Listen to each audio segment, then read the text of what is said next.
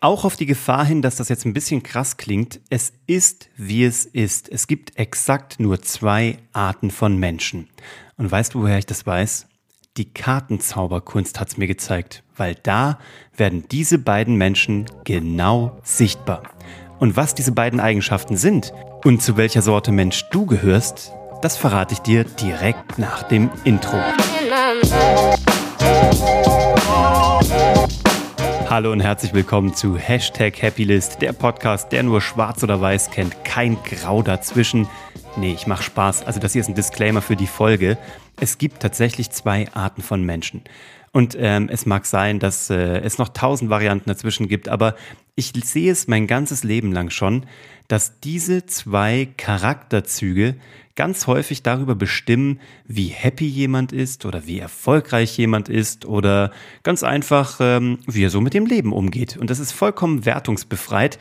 Ich will nur heute hier einen Anstoß geben, mal darüber nachzudenken, ob du auch dir was von den Charakterzügen der jeweils anderen Seite abgucken kannst, welche Vorzüge das hat und wie sich das auf dein Leben auswirkt. Also, erstmal vielen lieben Dank, dass du hier dabei bist. Wir machen ja hier gerade die Sommeredition. Das heißt, ich bin nicht ganz so regelmäßig unterwegs wie sonst, freue mich aber umso mehr, dass du hier regelmäßig wieder reinhörst und es soll sich für dich lohnen, weil genau das ist ja mein Versprechen an dich. Ich melde mich nur, wenn ich einen Gedanken habe, von dem ich glaube, dass er dein Leben bereichern kann. Und genau um so einen geht's heute. Und ich habe das schon gesagt, mir ist es alles aufgefallen beim Thema Kartenzauberei. Also, um es kurz und schmerzlos zu machen, die zwei Arten von Menschen sind die, die einen brauchen sehr viel Vorbereitung, wollen alles perfekt aufsetzen, wollen alles perfekt durchdenken und dann mit dem perfekten Endergebnis an den Start gehen und gucken, dass das dann erfolgreich wird, weil sie haben ja auch die ganze Vorbereitung gemacht, da müsste ja eigentlich nichts passieren. Die anderen sind die, die sagen, puh, bevor ich mir jetzt die ganze Vorbereitung gebe und die ganze Durchdenkung und die ganze Vorarbeit und bevor ich ins Detail gehe, gehe ich doch erstmal mit einem MVP, mit einem Minimum Viable Product in den, in den Markt oder aufs Leben zu. Das heißt, ich gucke erstmal ganz einfach, ähm, was ist das Simpelste, was ich anbieten kann und von da aus kann ich ja immer noch upgraden. Ich gucke erstmal, wie meine Mitmenschen drauf reagieren. Und das hast du vielleicht schon in der Schule erkannt. Da gibt's Menschen, die haben sich perfekt vorbereitet. Das waren Leute, die haben ähm, für die Klassenarbeiten lange gelernt und sich zurückgeschlossen und Nachhilfe genommen und noch irgendwelche Zusatzaufgaben gemacht. Und die sind auch zum Erfolg gekommen. Und dann gab's die, die einfach so den Weg des geringsten Widerstandes gegangen sind und irgendwie geschaut haben, was ist das Mindeste, was ich tun muss, um da irgendwie durchzukommen. Ich war tatsächlich eher einer der Letzteren. Das muss jetzt nicht besser und nicht schlechter sein. Die anderen haben vielleicht bessere Ergebnisse gehabt. Die anderen hatten dann, oder ich hatte dann auch mal einen Glückstreffer zwischendurch. Aber es geht hier einfach nur um das Einteilen von Kapazitäten. Und wie gesagt, beides hat seine Vorteile, beides hat auch was mit Charakter zu tun, aber warum ist mir das aufgefallen bei den Kartenzauberkünstlern? Es gibt Kartenzauberkünstler wie mich. Ich mag gerne Sachen, die ich äh, mehr oder weniger auswendig lerne, wo ich zwar auch Übungen reinstecke, aber dann reicht es mir, wenn ich drei bis fünf sehr gute Kartentricks drauf habe, die Leute von mir sehen wollen, weil ich natürlich ein Zauberkünstler bin, also wollen die Leute auch einen Kartenzaubertrick sehen. Gar keine Frage, da komme ich nicht drum herum. Und dann habe ich so ein paar Standards, die einfach, da kannst du mich nachts um vier wecken und ich kann sie dir vorzaubern und die, die werden dich zu 100% verblüffen. Ein, zwei davon werden wahrscheinlich sogar auch Zauberkünstler verblüffen, aber keiner von denen ist mit ultra viel Aufwand verbunden im Sinne von ewiger Fingerfertigkeit, jahrelanger Übung etc. Und dann gibt's die anderen Zauberer, und die durfte ich in meiner Karriere auch kennenlernen, die sind unfassbar darauf bedacht, dass sie die schwierigsten Griffe ausführen. Das nennt man einen Flourish, also einen Kunstgriff. Und je schwieriger der ist, desto mehr Respekt bekommst du dann in der Künstler-Community. Die Frage ist nur, die Idee eines solchen Kunstgriffes ist ja, dass der Zuschauer ihn gar nicht sehen darf. Das heißt, je simpler und je unauffälliger der ist, desto besser ist er für den Trick aus dem Blickwinkel des Zuschauers. Aber wenn du jetzt natürlich darauf achtest, das einfach alles perfekt zu machen und so schwer wie möglich, um da deinen Respekt zu bekommen, dann ist es was anderes. Dann, dann produzierst du diesen Trick halt nicht für deine Zuschauer, sondern eigentlich für dich und für die Inhouse-Mischbuche der Zauberer, um die zu beeindrucken. Und das war halt nie das Lager. Und das kannst du auf alles im Leben übertragen.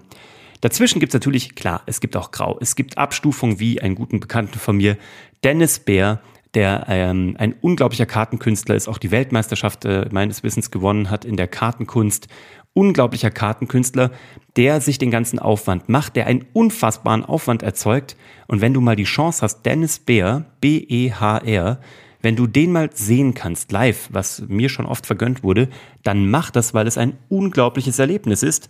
Aber auch wenn er den unglaublichen Aufwand macht, er macht ihn nie für sich, er macht ihn nie für die Zauberer, er macht ihn immer für die Zuschauer. Und das ist der Unterschied. Und das ist auch das, was ich irgendwie tatsächlich als Philosophie sehe. Mach es so, dass es für die Zuschauer, die Kunden, deine Mitmenschen, für das Endergebnis das Bestmögliche ist und wähle deinen Weg. Aber was ich dir mitgeben möchte ist, überleg doch mal, ob du manchmal erst ein, ähm, einen, einen Piloten, einen, einen Rohdiamanten erstmal auf den Markt schmeißt und dann später nacharbeitest.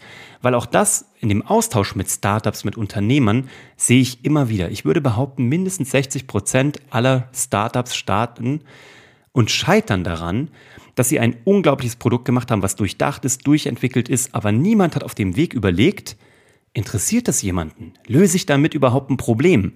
Gibt es das Problem überhaupt? Haben die Leute überhaupt Bock drauf? Du fragst vielleicht deine Freunde, deine Familie, aber die werden dir ein liebevolles Feedback geben und ein nicht so hartes wie die Kunden, weil am Ende geht es ja darum, get to dollar one quick. Also krieg jemanden dazu, das erste Mal das Portemonnaie aufzumachen und erst wenn deine Idee gekauft wurde, im wahrsten Sinne des Wortes, wenn jemand einen Dollar, einen Euro, was auch immer dafür ausgegeben hat, erst dann hat es einen Wert am Markt. Davor hat es einen Wert für dich und das ist fair enough, aber das bringt dir ja nichts, wenn du davon leben musst und Brötchen kaufen musst. Als wir unsere Ausbildung Geschichten, verkaufen gestartet haben, der Bernhard und ich, da haben wir uns überlegt, was wäre die beste Ausbildung im Bereich Content Marketing, die wir gern gehabt hätten, bevor wir mit allem gestartet sind und bevor wir dieses Learning über 15 Jahre machen mussten und durften? Was wäre das Perfekteste, was wir auch jetzt jeden Tag buchen würden und was uns unseren Weg zum Erfolg abgekürzt hätte? Dann haben wir eine Landingpage gebaut und haben einen acht Wochen Rundown, also einen Ablauf geschrieben. Wir haben das noch nicht produziert. Wir haben einfach gesagt, das wäre in acht Wochen die perfekte Ausbildung, haben das auf eine Landingpage getan, wissentlich natürlich, dass die ganze Vorarbeit reingelaufen ist über all die Jahre, wo wir gelernt, Ausbildung angewendet, Firmen aufgebaut, ähm, umgesetzt, Fernsehen produziert haben, Marktführer aufgebaut haben. Aber erstmal haben wir unsere Gedanken nur auf eine Landingpage geschmissen und mal geguckt, was passiert. Und wir haben gesagt, wenn wir das Ding verkaufen, wenn wir da ein paar Ausbildungsplätze verkaufen, dann müssen wir es produzieren. Und guess what? Nur von der Landingpage im ersten Jahrgang waren zwölf Menschen drin, die es gekauft haben, ohne dass es da was gab zu dem Zeitpunkt, als sie es gekauft haben. Dann haben wir in diesen acht Wochen Ausbildung das Ganze live mit unseren Zuschauern, mit unseren Teilnehmern, mit unseren Jahrgangsteilnehmern produziert. Und dadurch ist es genial geworden. Das Ding ist gigantisch geworden. Wir stehen da mit jeder Faser unseres Körpers dahinter, weil wir jetzt natürlich A, all die Erfahrung, das Wissen, das Know-how da reingießen konnten, aber auch schon das Feedback des ersten Jahrgangs live immer in der aktuell produzierten Woche aufgenommen haben und mit eingebaut haben. Und dadurch ist dieses Produkt so lebendig geworden und diese Ausbildung so realitätsnah und so anwendbar, dass du durchdrehst. Auch hier, wir hätten uns hinsetzen können, die acht Wochen erstmal in Vorleistung vorproduzieren können, hätten das Ding bauen können, hätten die Videos schneiden können, wären dann vielleicht an den Markt gegangen und hätten gemerkt, ui, das Ding braucht keiner. Das will überhaupt keiner. Jetzt werden wir überrannt. Jetzt haben wir ausgebuchte Jahrgänge. Firmen, die bis zu vier Menschen da einbuchen, begeisterte Abgänger, wir haben tolle Testimonials, kannst du gerne mal auf der Webseite angucken unter www.geschichtendieverkaufen.de. Das Ding brennt. Am 14. September geht der neue äh, Jahrgang los. Der nächste Jahrgang danach ist auch schon festgelegt. Das Ding macht auch noch riesen viel Spaß. Aber wir haben es halt einfach erstmal vorne reasonable und schlau angegangen. Wir haben erstmal gesagt, wir gehen erstmal mit einem Blueprint raus und wenn wir es verkaufen, dann produzieren wir es. Überleg doch mal in deinem Leben, in jedem Bereich, egal ob du angestellt bist, ob du Unternehmer bist, ob du in einer Selbstständigkeit bist, ob du dich gerade selbstständig machen möchtest oder irgendwie mit diesem Gedanken spielst, Gibt es etwas, was du vielleicht erstmal ganz simpel raushauen kannst, um mal den Markt anzutesten, um mal Feedbacks einzuholen oder einfach um deine Herangehensweise an Herausforderungen vielleicht zu vereinfachen und nicht immer den ganzen Weg zu gehen? Und wenn du dann merkst, es lohnt sich, wenn du an viele Türen geklopft hast und dahinter, hinter einer war was, wenn du da durchgehst, dann gehst du all in, weil das ist das Ding, was du nie umgehen kannst. Irgendwann wirst du all in gehen müssen, irgendwann wirst du richtig reinhauen müssen, wirst richtig arbeiten müssen. Diese acht Wochen, als wir das Ausbildungsprogramm dann erarbeitet haben, als es dann on war, als es schon lief, Das waren Knochenwochen. Wir haben sieben Tage die Woche durchgearbeitet. Wir haben Tag und Nacht gearbeitet, um das Ding perfekt zu machen. Aber das war es dann eben auch wert. Du wirst die Arbeit reinstecken müssen. Da gibt's leider keine Abkürzung, keinen äh, Weg raus. Aber vorher ist die Frage, die Kapazität. Auf welches Ding legst du deinen Chip? Was ist dein Guess? Und da du wahrscheinlich mehrere Guesses machen musst und mehrere Chips hinlegen musst und am Anfang noch nicht weißt, welcher davon der Erfolgschip wird, musst du einfach und ganz simpel vorgehen. Und das ist mein Gedanke, den ich dir heute mitgeben möchte. Ähm, lass mich da gerne mal teilhaben an deinen Gedanken, an deinen Plänen. Schreib mir auch gerne, wenn du so ein Projekt hast, was irgendwie in dieser Entwicklungsstufe ist. Und wenn du da noch Feedback brauchst, immer her damit. Du findest mich wie immer unter uwe von grafenstein.de, ansonsten unter Instagram, LinkedIn, wo auch immer. Und ich freue mich auf deinen Input, ich freue mich auf deine Nachricht und vor allem freue ich mich darauf, auf unsere nächste Episode. Wann auch immer die kommt. Latest nächste Woche. Mir macht's riesig Spaß. Ich danke dir, dass du dabei warst. Bis zum nächsten Mal. Ciao.